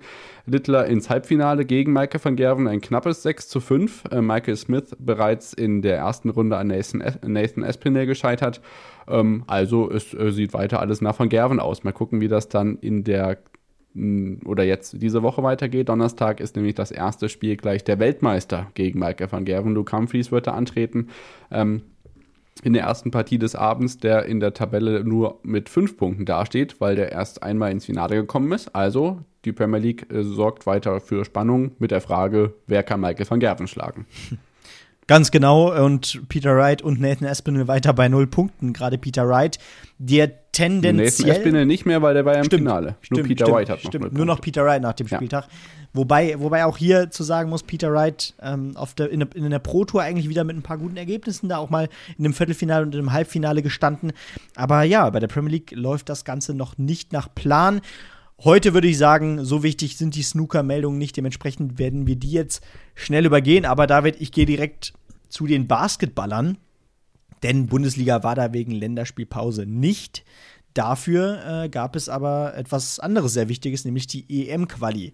Und äh, ja, das kann man sagen. Die EM-Quali wird wohl den deutschen Handballern nicht mehr zu ne dem deutschen Basketballern nicht mehr zu nehmen sein. Aber gegen den Außenseiter Bulgarien hagelte es eine völlig überraschende Niederlage. 62 zu 67 verlor das Team des Bundestrainers Gordon Herbert am Ende diese Partie und ähm, ja, das kam dann doch etwas überraschend. Ja, die erste große Klatsche nach dem Weltmeistertitel. Ähm, ich bin mir aber sicher, dass äh, die mit dem, äh, also da bin ich ja geborener Optimist, mit dem ähm, Olympiaturnier vor Augen sicherlich auch äh, keine Lust daran verlieren werden, bei der Europameisterschaft dabei zu sein. Von daher mache ich mir da noch keine Gedanken, weil ähm, gut, 67, 62, ich habe das Spiel jetzt nicht gesehen, aber das klingt jetzt auch nicht so appetitlich. Nee. Ähm, müssen wir gucken, was die nächsten Spiele da bringen, aber da bin ich ehrlicherweise recht optimistisch. Ähm, gegen Montenegro gab es ja in dem ersten Spiel schon einen Sieg. Also einmal genau, gewonnen, einmal genau. verloren genau. jetzt. Genau, muss man gucken, wie es weitergeht. Genau, so viel vielleicht auch zur Qualifikation. Es ist eine Vierergruppe und die Top 3 qualifizieren sich für die Europameisterschaft. Und in also der Gruppe. Quasi alle. Genau, quasi alle. In der Gruppe sind Finnland, Lettland, Polen und Zypern mit Deutschland. Also, ich sag mal so, ähm, da ist durchaus was drin. Ähm, ich glaube, ich glaub, es wird nur an Deutschland vorbeigehen. Das war jetzt keine gute Partie, aber ähm, wir sind da mal sehr optimistisch, gerade nach dem vergangenen Jahr. Das war ja dann durchaus beeindruckend und wir machen uns da jetzt erstmal vorläufig keine Gedanken. Dahingehend sind wir also optimistisch und äh, blicken nochmal ganz kurz zum Eishockey, denn da ist natürlich auch in der NHL natürlich ähm, die Playoffs langsam im Kommen und in der DEL auch, denn wir haben von 52 Spieltagen bereits 49 gespielt ähm, und weiterhin vorne ganz, ganz knapp an der Tabellenführung in der DEL. Berlin und Bremerhaven trennen einen Punkt und ein Spiel. Der Kampf um die Playoffs wird aber auch nochmal spannend. Für Frankfurt sieht es jetzt so aus, dass es nicht reicht. Die wurden von Düsseldorf überholt in der Tabelle, ähm, während die Münchner einmal mehr verloren haben. Da sieht es aber noch ganz gut aus mit dem Playoff-Einzug für den amtierenden Meister. Ähm, Jetzt es gegen Frankfurt. Das sollte man dann auch gewinnen. Also die spielen morgen und dann sind wir natürlich gespannt, wer am Ende den Sprung in die Playoffs schafft. Und in der DEL 2 das die übliche Rubrik, wie groß ist der Vorsprung diesmal geschmolzen äh, oder wie stark. Ähm, Kassel und Regensburg trennen jetzt noch, trennen jetzt noch fünf Punkte, aber die Kassel Huskies-Fans wissen nicht zuletzt dank einer Niederlage gegen Landshut 5 zu 2 diese Woche, sondern vor allem dank der Erfahrungen aus den letztjährigen Playoffs, dass es egal ist, wie du in den Playoffs abschneidest, ob du dann am Ende aufsteigst oder nicht. Bad Nauheim auf Platz 10, die kämpfen ganz knapp noch um den, um Playoff-Einzug, da drücken wir die Daumen. Also ähm, noch ist nichts verloren aus hessischer Sicht. Ganz genau, also auch da drücken wir natürlich die Daumen, dass es diesmal positiv für unsere hessischen Teams ausgeht. Aber ich würde sagen, so viel erstmal auch zum Eishockey und dann wartet natürlich wie immer traditionell unser letzter Block auf uns, nämlich im Fußball. Da gibt es viele kleine Meldungen, über die wir, glaube ich, auch noch reden müssen. Dementsprechend hören wir uns gleich wieder. Da sind wir wieder zurück nach der Unterbrechung und melden uns wieder im Fußballteil. Einige Themen, zu denen ich wieder so ein bisschen äh, Stoff reinwerfe und Benny dann gerne was auch dazu sagen darf. Wir beginnen mit Heute Montag, früher Montagabend, Max Eberl offiziell Sportvorstand beim FCB. Das, was viele für ja quasi logisch gehalten haben, jetzt auch offiziell bestätigt. Ja, bei den Bayern ist gerade viel los, war. Also, ja, wir werden natürlich auch noch über Thomas Tuchel reden müssen. Ähm, aber Max Eberl, ja, die nächste Personalie, die ja schon irgendwie im Raum stand, aber jetzt eben auch offiziell ist. Ich fand auch Eberls, äh, Eberls Zitate nochmal ganz interessant. Er hat nämlich gesagt: Zitat, ich habe meine gesamte Kindheit und Jugend beim FC Bayern und in München verbracht. Daher ist es etwas Besonderes für mich, jetzt in neuer Rolle wieder zu dem Verein zurückzukehren, bei dem alles begonnen hat. Das klingt wieder, ich will nicht sagen heuchlerisch. Ähm, aber es liegt mir auf der Zunge nach, nach den Bildern, äh, wie er Gladbach äh, verlassen hat. Äh, deswegen, deswegen bin ich bei so etwas immer vorsichtig. Natürlich, natürlich äh, die Historie mit den Bayern, die verbindet äh, er, er, sicherlich auch mit, mit ihm. Aber natürlich scheint Eberl auch hier wieder das Ganze natürlich ein bisschen sehr hoch am Anfang zu hängen. Die Erwartungen sind natürlich aber auch immens hoch für die Bayern, denn es ist gerade ziemlich viel im Umbruch. Ähm, was soll ich noch sagen? Konkurrenzkampf mit Leverkusen äh, scheint gerade pro Leverkusen auszugehen. Also da scheint bis zur nächsten Saison auch noch einiges passieren zu müssen. Genau, kommen tut er ja aus Leipzig, äh, Ruven Schröder. Ganz auch bei genau. dir ein, eine bekannte Persönlichkeit, war bei SK90 jetzt zu Gast, hat auch gesagt, ja gut, er wird das schon in München irgendwie machen. Und Rufen Schröder kassiert noch ein bisschen Geld, denn äh, die Bayern sollen nach Kicker-Informationen noch 4,5 Millionen Euro Ablöse für Max Eberl zahlen. Das kommt also noch dazu. Und eine Nachricht haben sie Max Eberl ja auch gleich vor die Tür gesetzt, ähm, denn er wird jetzt keinen Trainer rauswerfen müssen. Der amtierende Trainer wird noch amtierend sein, wenn Max Eber bei den Bayern anfängt, wird aber nach Saisonende gehen. Thomas Tuchel verlässt die Bayern zum Saisonende. Ich bin gespannt, was passiert, falls sie die Champions League gewinnen. Ja, ein bisschen, das muss man, glaube ich, wirklich sagen. Also natürlich, jetzt sind es, glaube ich, sind es acht Punkte auf Bayern? Ich glaube ja, ne? Äh, auf, auf Leverkusen. Korrekt. Genau. Ja. Also natürlich, das ist äh, einiges an, an Holz, äh, aber es ist doch ein komischer Zeitpunkt für so eine Kommunikation, oder? Also das einerseits und andererseits müssen wir, glaube ich, auch, also ich bin sehr gespannt, was deine Eindrücke sind, wie dir dann Tuchel bei der Pressekonferenz danach aufgefallen ist, bei der, bei der Spielpressekonferenz vor dem Spieltag. Weil dann hat er auch gesagt, ja, Personalien, die ich entscheide, die äh, haben jetzt keinen langfristigen, haben keine langfristige Folge mehr für mich. Und er, er klang auch so ein bisschen, so ein bisschen trotzig, so wie man einen Tuchel vielleicht auch kennengelernt hat in den vergangenen Jahren. Fand ich auch eine kuriose Situation. Und zack, hat Kimmich rechts hinten gespielt. So ist es. Ja, Ja, jetzt, richtig. jetzt kann Also er mutig die- sein. Jetzt, ja, und vielleicht, vielleicht ist der Mut jetzt auch genau das, was uns die Champions League bei den Bayern beschert. Wer weiß? Tja, und vielleicht ein Europameistertitel, weil Jo sich hinten rechts einspielen kann. Wer weiß. Also die Patrick-Interviews vor und nach dem Spiel waren auch sehr vielsagend. Also Tuchel ähm, in seiner ähm, Art und Weise jetzt irgendwie nicht groß verändert. Ich meine, dass er auf irgendwelchen Gegenständen sitzt, kennen wir mit Gipsbein ja auch schon aus dem Champions League-Finale. Auch da muss man jetzt keinen großen Zerriss über diesen Alu-Koffer machen in, der Coaching-Zone. Also ähm, ja, die Bayern machen Bayern-Sachen.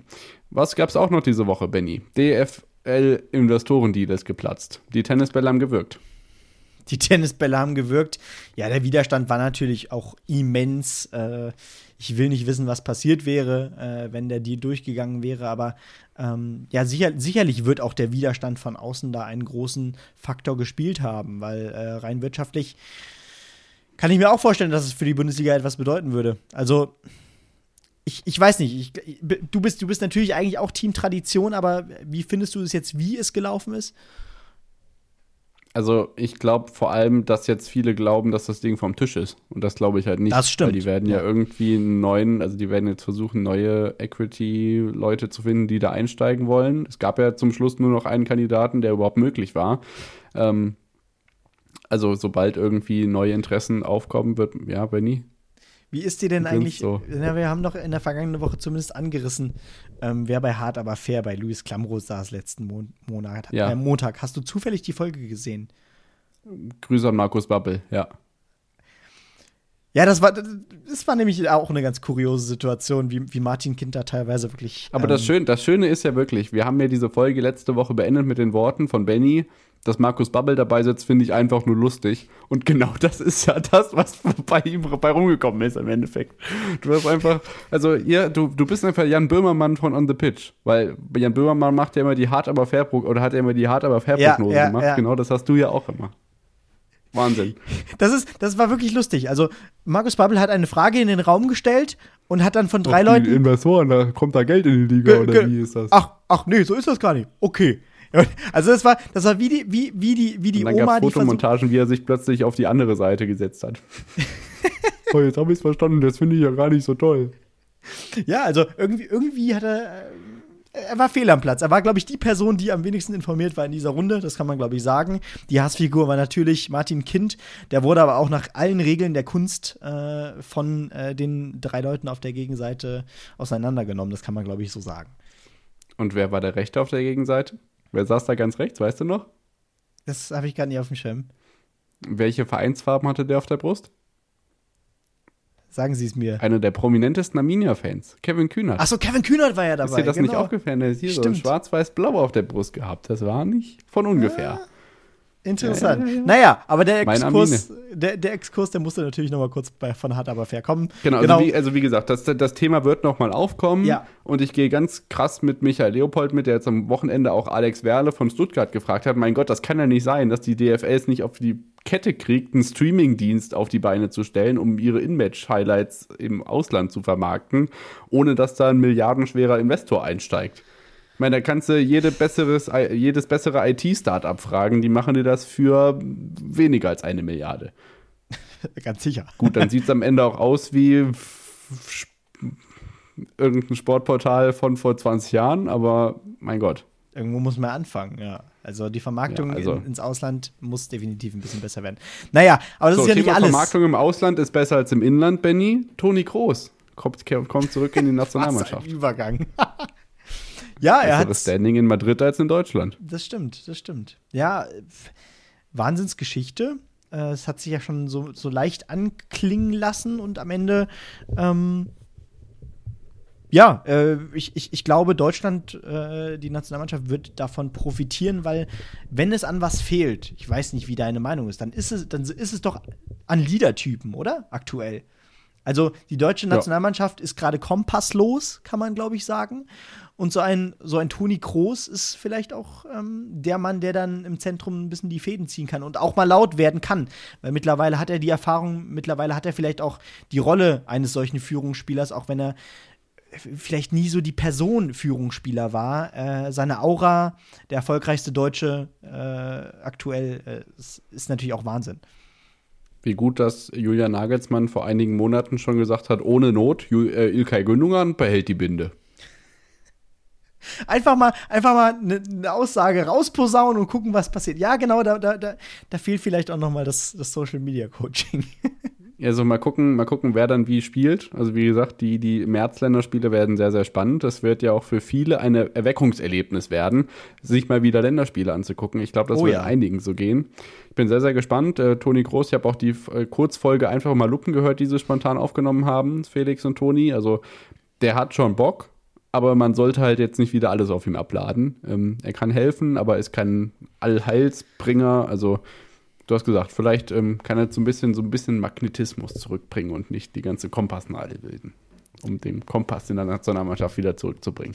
Ja, aber, Ja. aber das ist vielleicht auch wirklich die Chance vor diesem Turnier. Natürlich ist es ein Heimturnier, aber ich glaube, noch nie waren die Erwartungen und die Euphorie so gering wie äh, vor einem solchen Heimturnier und vor so einem großen Turnier wie jetzt aktuell. Also, Von einem Heimturnier ja, von einem generellen Turnier nein. Ja. Ja, okay, okay. Ja, wir, wir können noch ein paar Jahre zurückgehen, da, da gebe ich dir vielleicht recht. Aber ich, ich glaube, das kann auch eine Riesenchance sein. Ich, und ich, ich würde gerade auch eher mitgehen, dass, wie, dass die deutsche Nationalmannschaft eher überraschen wird als enttäuschen. Weil ich meine, haben wir nicht mittlerweile den Tiefpunkt des Tiefpunkts erreicht? Ich nehme das, was kommt. Ich sag da gar nichts mehr zu. Wir, ich, wir, wir tippen natürlich in unserem Kicktipp-Spiel, was es natürlich auch zur Fußball-EM geben wird, aber zu mehr lasse ich mich heute nicht hinreißen. Mal gucken, ob sich das in den nächsten Wochen noch ändert. Ähm, nächstes Thema würde ich sagen. Wir kommen zu einem anderen großen Deutschen. Diesmal zu einem Trainer. Jürgen Klopp gewinnt den League Cup gegen Chelsea nach Verlängerung. Ein sehr, sehr hitziges Spiel.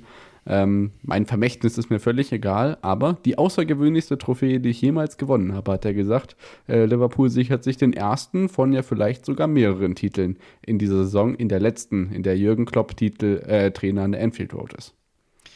Ja, und diese emotionalen Bilder auch, oder? Ähm, das ist ja auch das, Total. was das, das was Ja. auch von diesem Spiel und äh, ja, von den Szenen, die da alle bei rumgekommen sind, äh, am Ende übrig bleibt, glaube ich. Äh, diese, ich glaube, irgendjemand hat geschrieben, dieses Blinzeln in den Augen der Spieler, aber auch von, von Klopp vor der Kurve. Das sind schon Gänsehautmomente und das zeigt auch noch mal, äh, ja, wie wichtig Kloppo mittlerweile, also der Mann ist nicht nur in Dortmund eine Institution, der ist auch mal eben äh, in wenigen Jahren eigentlich schon relativ fix auch eine Institution bei Liverpool gewesen und jetzt halt wirklich auch eine Legende. Und ähm, ich, das, das hat man ja auch in den Reaktionen gesehen. Äh, da gab es ja auch Befragungen von Fans nach dem, äh, nachdem, nachdem es öffentlich wurde, dass Klopp äh, weggehen wird, beziehungsweise äh, bei Liverpool nicht weitermachen wird, wo dann wirklich Fans gesagt haben, ähm, ja, das ist, das ist ein Moment, der ist mir, der ist, äh, der ist schlimmer gewesen als so einige andere familiäre Momente. Also da sieht man auch, was dieser Mann wirklich in Liverpool bewirkt hat. Ja, wirklich emotionale Bilder. Guckt euch da auch noch mal gerne die Highlights vom Sonntagabend im Wembley-Stadion an. War auch ein emotionaler Sonntag. Fußball, fußballerisch. Irgendwie während unten im Studio Sky 90 lief, hat man oben dann BVB gegen Hoffenheim auf dem Fernseher gehabt. Aber ich habe natürlich auf meinem Laptop parallel Arminia Bielefeld gegen Saarbrücken und Chelsea gegen Liverpool geguckt. So, das sind die Prioritäten, die man dann da hat. Ähm, Genau, wir kommen äh, zu den weiteren fußballerischen Ereignissen und da geht es ja direkt weiter. Niederlage im Halbfinale der Nations League. Deutschland unterliegt Frankreich, muss jetzt am Mittwochabend gegen die Niederlande gewinnen. Sonst haben die Frauen das Team von Horst Rubesch, dessen Nachfolge noch nicht geklärt ist. Almut Schult hat übrigens in der AD gesagt, ja, die haben ja noch einen gewissen Hansi Flick unter Vertrag. Ähm, jetzt dann die zweite Chance, sich hoffentlich für Paris zu qualifizieren. Wenn das am Mittwoch nicht klappt, hat man beide Chancen nicht genutzt. Ganz genau. Also das gehört natürlich auch zur weiter zu. Es gibt keine schlechten Teams ähm, mehr. Äh, das hat natürlich auch Frankreich gezeigt im Halbfinale. Sportschau schreibt von Lehrstunde. Das würde ich jetzt nicht sagen, aber natürlich, äh, es ist am Ende eine Niederlage. Man hat die Chancen nicht genutzt, die man bekommen hat. Hat gerade in der ersten Halbzeit einige Fehler gemacht. Und jetzt, genau, geht es eben um alles gegen die Niederlande. Ähm, die Spielerin schien schon sehr enttäuscht gewesen zu sein ähm, nach, nach dieser Partie. Also, da waren viele hängende Köpfe zu sehen. Und man kann nur hoffen, dass das jetzt, ähm, ja, dass es jetzt in dieser Woche noch was wird. Wäre natürlich echt schön zu sehen. Ja, ich habe nur die Schlussphase gesehen, da fand ich krass, dass man sich eigentlich nur am Ende wirklich richtig echt heftig reingehangen hat. Also das ist am Mittwoch eigentlich fast schon ein Pflichtprogramm.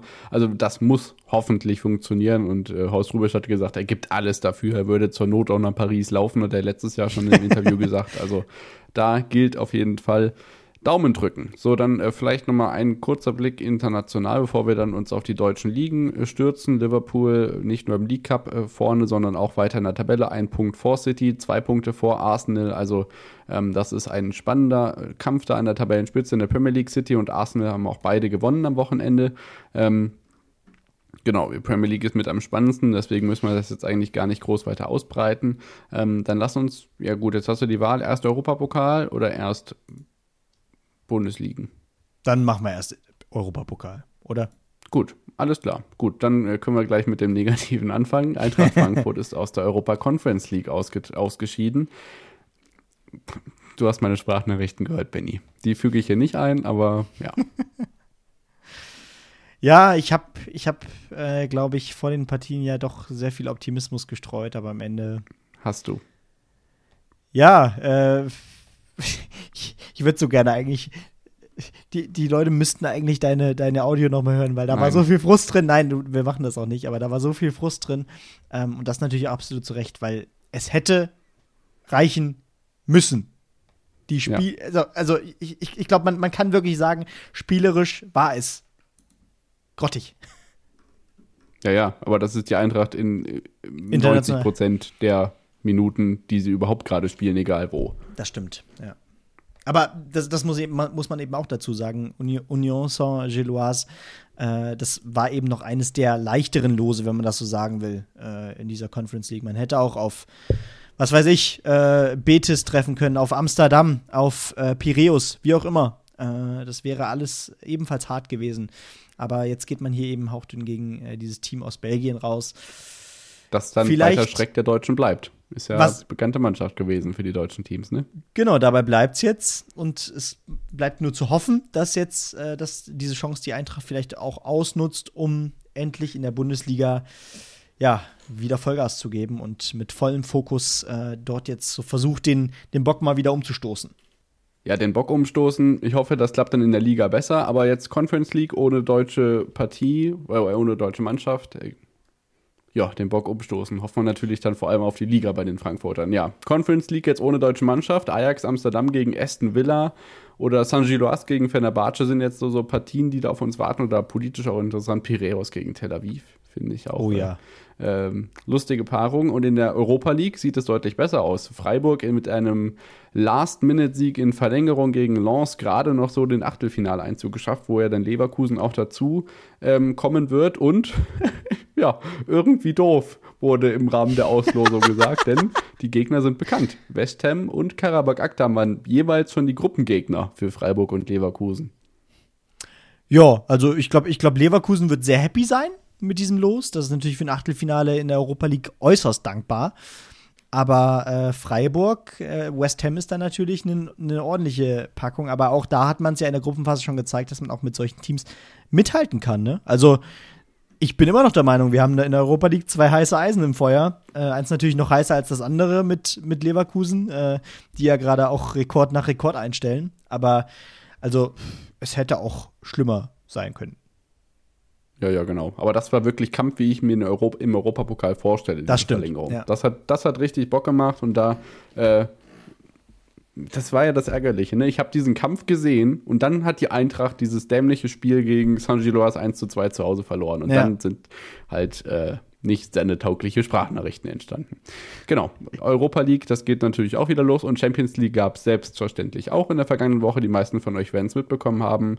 Inter gegen Atletico 1 zu 0. Eindhoven gegen Dortmund. Wieder einmal strittige Elfmeterentscheidung, ein 1 zu 1, das im Rückspiel also alles möglich lässt, äh, offen lässt. Im, am Mittwoch gab es einen 1 zu 0 Sieg. Last Minute äh, von Porto über Arsenal. Sehr, sehr überraschend, wie ich finde. Und ein 1 zu 1 von Neapel gegen Barcelona. Nächstes Champions League-Spiel ist dann erst in der übernächsten oder nicht diese, sondern nächste Woche bei München gegen Lazio, wo ich sehr, sehr gespannt bin, wie das im Stadion wird.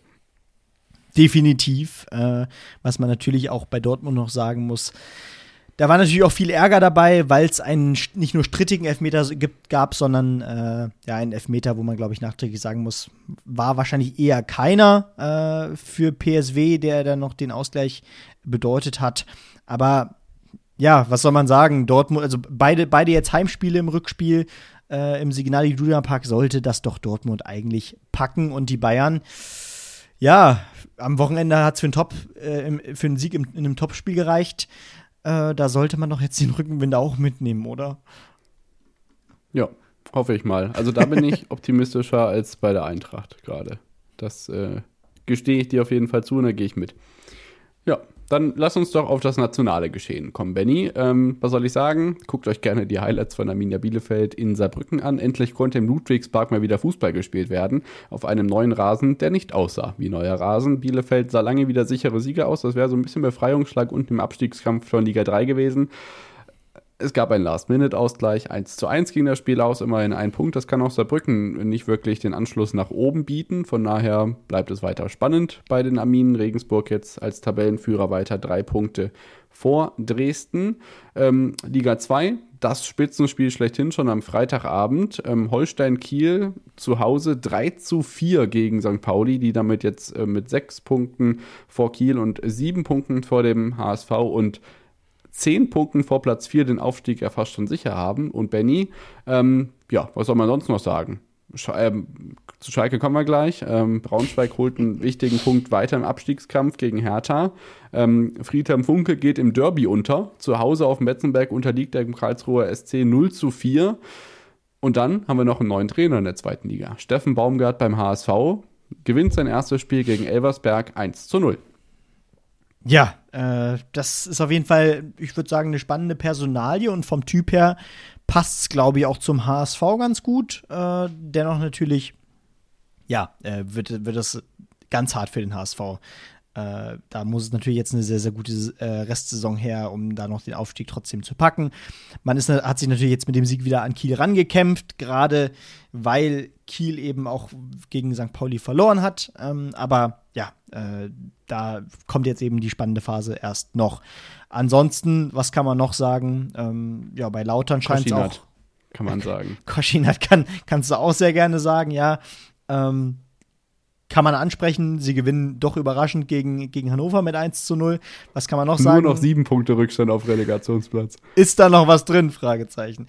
Ja, Kaiserslautern wiederum, auch ohne Gramotzes, ein bisschen planlos. 0 zu 4 gegen Karlsruhe verliert man. Äh, Genau.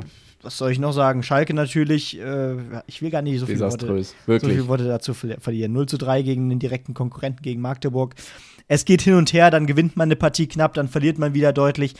Es macht einfach keinen Spaß. Und Freitag 18.30 Schalke St. Pauli. gegen St. Pauli. Und ich habe panische Angst vor dieser Partie. Mal sehen, ob ich sie angucken werde. Das weiß ich noch nicht so genau. Aber was man sagen kann, diese Zweitliga macht sonst auf jeden Fall Spaß. Es sind, ist wieder für, für Überraschungen äh, gesorgt. Sonntag, Sonntag 13.30 Baumgart gegen Koschinat. Geil. Ich Top. feier's. Top-Spiel, ja.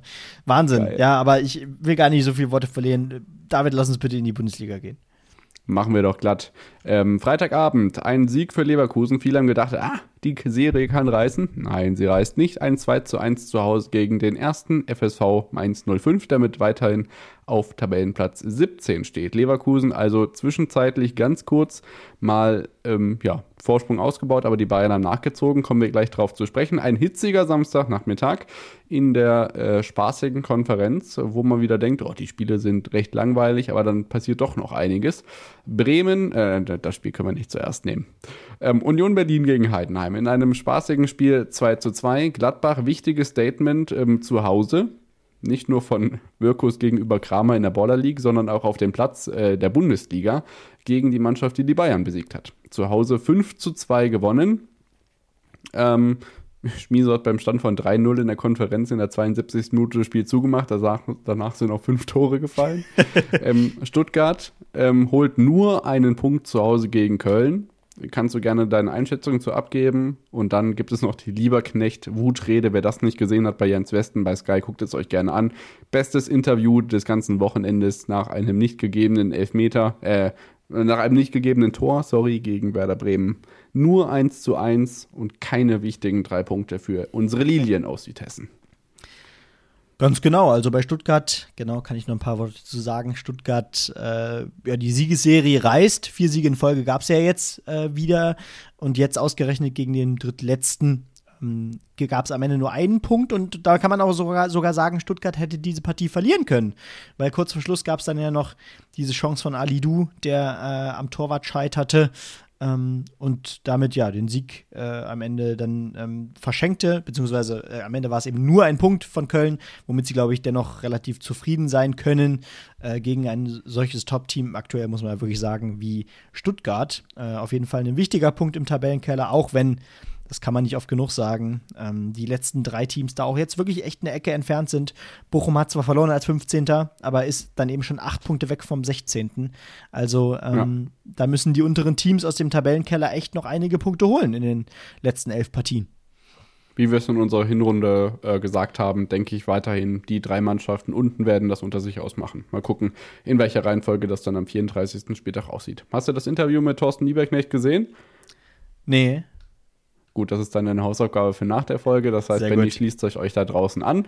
Ähm, Im Topspiel am Samstagabend gewinnt Harry Kane mit 2 zu 1 gegen RB Leipzig zu Hause. Ähm, er wirkt dann doch mal. Am Sonntag ähm, Frankfurt-Wolfsburg. Ja, ein 2 zu 2 der schlechteren Sorte, könnte man sagen. Also, weiß ich nicht. Ähm, am Dortmund, äh, am Dortmund, am Sonntag kriegt außerdem Borussia Dortmund die Klatsche und verliert zu Hause gegen Hoffenheim.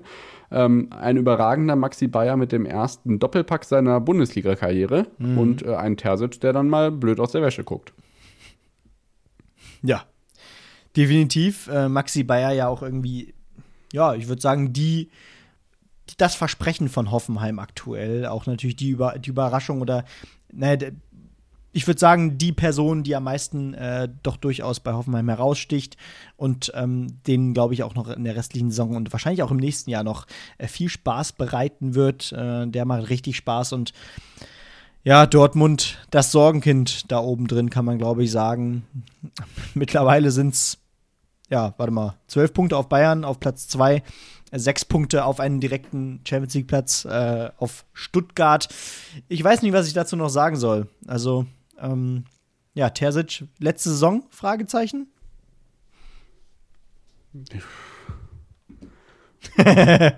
Die großen Fragen. Weiß ich nicht. Ja. Keine Ahnung. Also ich habe me meine Meinung ist schon, dass, dass Dortmund Wer soll sonst Jahr, machen? Ja, das ist die große äh, Christian Groß vielleicht. Nee, keine Ahnung.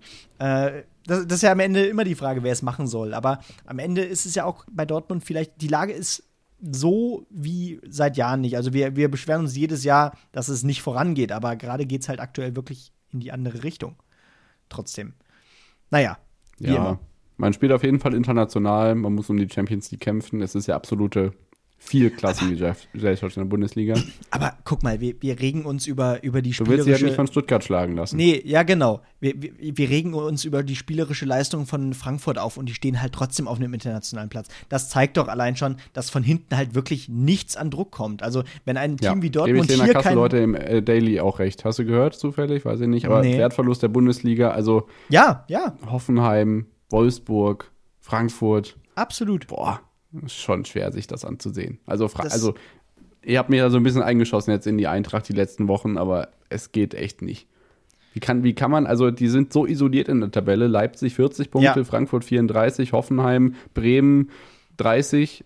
Die sind total isoliert. Die können ja zweimal verlieren jetzt, gefühlt, und äh, bewegen sich trotzdem nicht vom Fleck da in der Conference. League. So ist es. Ja, es ist, es, ist, Ja. es macht gerade die Attraktivität der Bundesliga nicht viel größer. Ja, und Deswegen bleibt es immerhin vorne spannend. So, mal gucken, Ganz genau, was der kommende so. Spieltag bringt. Äh, Freitagabend, um diesen Zweikampf nochmal aufzuwärmen. Freiburg gegen Bayern am Freitag um 20.30 Uhr. Dann haben wir in der Konferenz äh, Dortmund, Leipzig und Frankfurt und auch Darmstadt gegen Augsburg. Topspiel, das Topspiel aller Topspiele in der Volkswagen Arena. Wolfsburg gegen Stuttgart. Immerhin muss Stuttgart ja dann vielleicht mal wieder drei Punkte holen. Und es gibt ein wichtiges Spiel für Leverkusen, denn die müssen in Köln ran. Das hat die Eintracht ja auch schon erlebt, dass das nicht ganz so einfach ist. So ist es, ja. Also es bleibt ja am Ende einem nichts anderes übrig, als zu hoffen, dass es besser wird. Und äh, wir drücken da natürlich auch nicht ganz unparteiisch ähm, der Eintracht doch auch in der Bundesliga, glaube ich, am ehesten die Daumen, dass es auch spielerisch wieder in die richtige Richtung geht. Genau, dann ähm, zum Ende dieser Folge noch äh, zwei TikTok-Kommentare zum Meisterschaftskampf, die wir bekommen haben. Tim Breuer schreibt auf jeden Fall, Leverkusen ist noch ungeschlagen, die holen sich die Schale und vielleicht sogar den Pokal. Ich ergänze, vielleicht sogar die Europa League.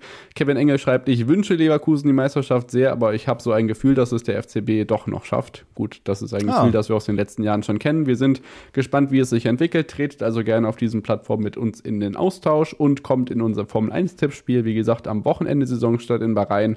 Außerdem natürlich wieder reichlich Wintersport. Fußball bleibt natürlich aktuell und vieles weitere.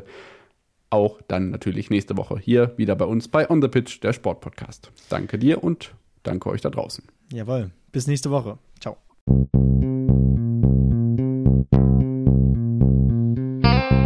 On the Pitch. Der Sportpodcast mit Benny und David.